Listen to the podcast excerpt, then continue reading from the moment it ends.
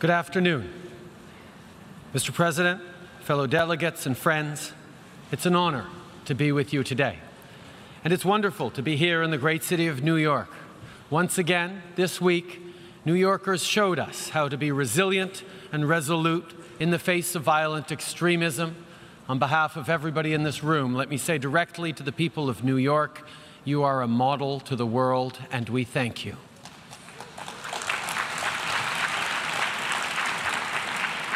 Exactly one year ago, Canada was in the middle of a long and closely fought election campaign. 78 days on the road, and I can assure you, in Canada, there are 78 days worth of roads. It is the responsibility of a leader to spend time with the people they were elected to serve. If you want the real stories, you have to go where people live coffee shops and church basements, mosques and synagogues, farmers markets, public parks. It was in places like that that I got the best sense of what Canadians were thinking and how they were doing. And through the politeness, because we Canadians are always polite even when we're complaining, I learned a few things. I talked with people my age who were trying to be hopeful about their future but found it tough to make ends meet even when they were working full time. I heard from young Canadians who were frustrated, who told me that they couldn't get a job because they don't have work experience, and they can't get work experience because they don't have a job. I heard from women and girls who still face inequality in the workplace and violence just because they are women, even in a progressive country like Canada. J'ai rencontré des parents qui travaillaient fort pour donner à leurs enfants toutes les chances de réussir, every chance in mais qui ont peur que every leurs chance to be efforts successful, but who ne were afraid suffisants. that their efforts would not be enough. J'ai eu l'occasion de partager des repas I avec had des an aînés à la opportunity to retraite share a meal qui ont with travaillé fort friends who toute are leur retired, vie who'd worked hard qui all sont of their maintenant lives, de se and rendre who à are des now banques alimentaires. Having to go to food banks. trop de conversations I had too many au cours des troubling conversations with Canadians over recent years, Elles ont mis aussi quelque chose au but they also made something clear to me. Canadiens croient encore au Canadians still believe in Ou du moins, progress, or at least they believe that progress is possible. But this est mêlé à optimism. Is also mixed with a great number of Canadiens ne sont pas les concerns. seuls à se sentir And. Canadians not the only ones to feel like this. These feelings are present everywhere. This anxiety is a reality. When leaders are faced with citizens' anxiety, we have a choice to make. Do we exploit that anxiety or do we allay it?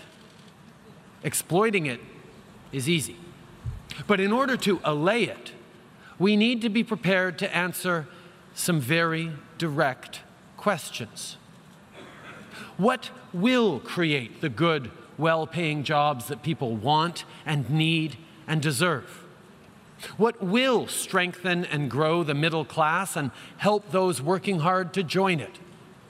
What will build an economy that works for everyone? What will ha- help to make the world a safer, more peaceful place? To allay people's anxiety, we need to create economic growth that is broadly shared because a fair and successful world is a peaceful one. We need to focus on what brings us together, not on what divides us. For Canada, that means re engaging in global affairs through institutions like the United Nations. It doesn't serve our interests or the world's to pretend we're not deeply affected by what happens beyond our borders.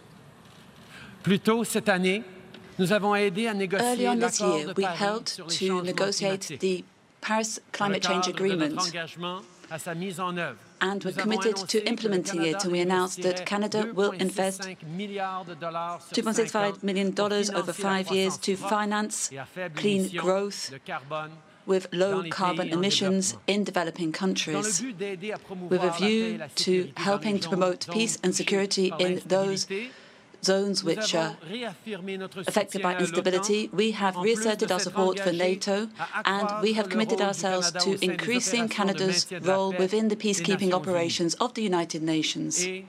And we have hosted the fifth conference of the World Reconstitution of the World Fund, where we increased by 5% our contribution to this fund. And we've also helped our partners to increase their contributions to the Global Fund, which has allowed us to amass some $13 billion to eliminate AIDS, tuberculosis, and malaria by 2030. We've done all this and will do much more because we believe we should confront anxiety with a clear plan to deal with its root causes.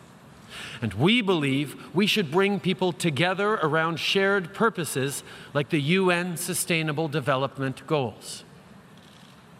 Because what is the alternative? To exploit anxiety? To turn it into fear and blame? To reject others because they look or speak or pray differently than we do? You see, in Canada, we got a very important thing right. Not perfect, but right. In Canada, we see diversity as a source of strength, not weakness. Our country is strong not in spite of our differences, but because of them. And make no mistake, we've had many failures, from the internment of Ukrainian, Japanese, and Italian Canadians during the World Wars to our turning away of boats of Jewish and Punjabi refugees, to the shamefully continuing marginalization of Indigenous peoples. What matters is that we learn from our mistakes and recommit ourselves to doing better. To that end, in recent months, Canadians have opened their hearts and their arms to families fleeing the ongoing conflict in Syria. And from the moment they arrived, those 31,000 refugees were welcomed not as burdens, but as neighbors and friends, as new Canadians.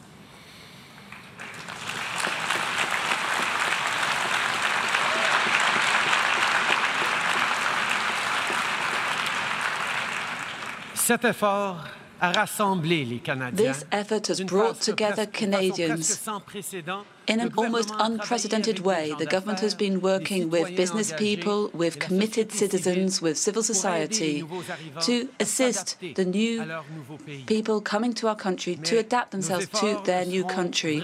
But our efforts will only be successful once these refugees have been well established as full members of the Canadian middle class. And I want you to know that this objective is one which is within our grasp, not because of what we have done, but because of what these people are bringing themselves. Are people with the same hopes and dreams as our own citizens. But while our people have felt anxiety, Syrians faced catastrophe. Do you want to know where the Syrian middle class is? Well, they're living in refugee camps in Turkey, Lebanon, and Jordan. They're moving across Europe looking for a place to set down roots, to get their kids back into school, to find steady work, and to become productive citizens. Refugee camps are teeming with Syria's middle class doctors and lawyers, teachers and entrepreneurs. They're well educated, they work hard, they care about their families, they want a better life, a safer and more secure future for their kids, as we all do. So when I say that I hope that Syrian refugees will be, that we welcomed will be soon able to join our middle class, I'm confident that we can make that happen and we'll do it by offering them the same things we offer to all our citizens a real and fair chance at success for everyone.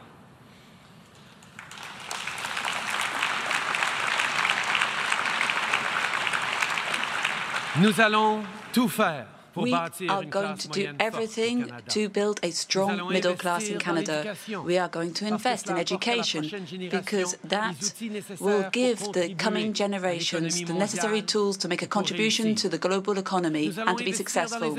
We're going to invest in infrastructure because that will create good jobs which are well paid for the middle class and that will contribute to making our community one of the best places to live and work and invest. We are determined to build an economy which works for everyone, not only for the richest 1%, so that each and every person can benefit from economic growth. And we are going to refuse to give in to pressure to change our profound innermost values to win easy votes. People in the world expect more from us, and we expect more of ourselves. In the end, my friends, there is a choice to be made. Strong, diverse, resilient countries like Canada didn't happen by accident, and they won't continue without effort.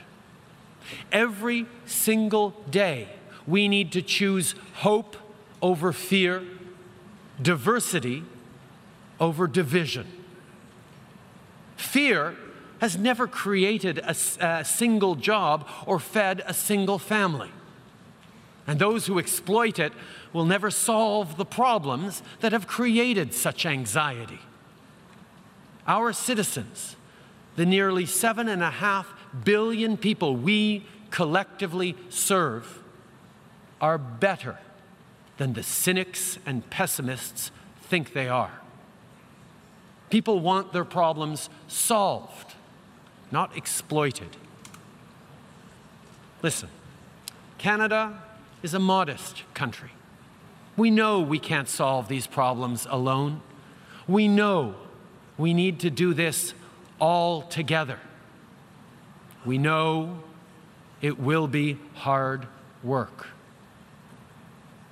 But we're Canadian, and we're here to help.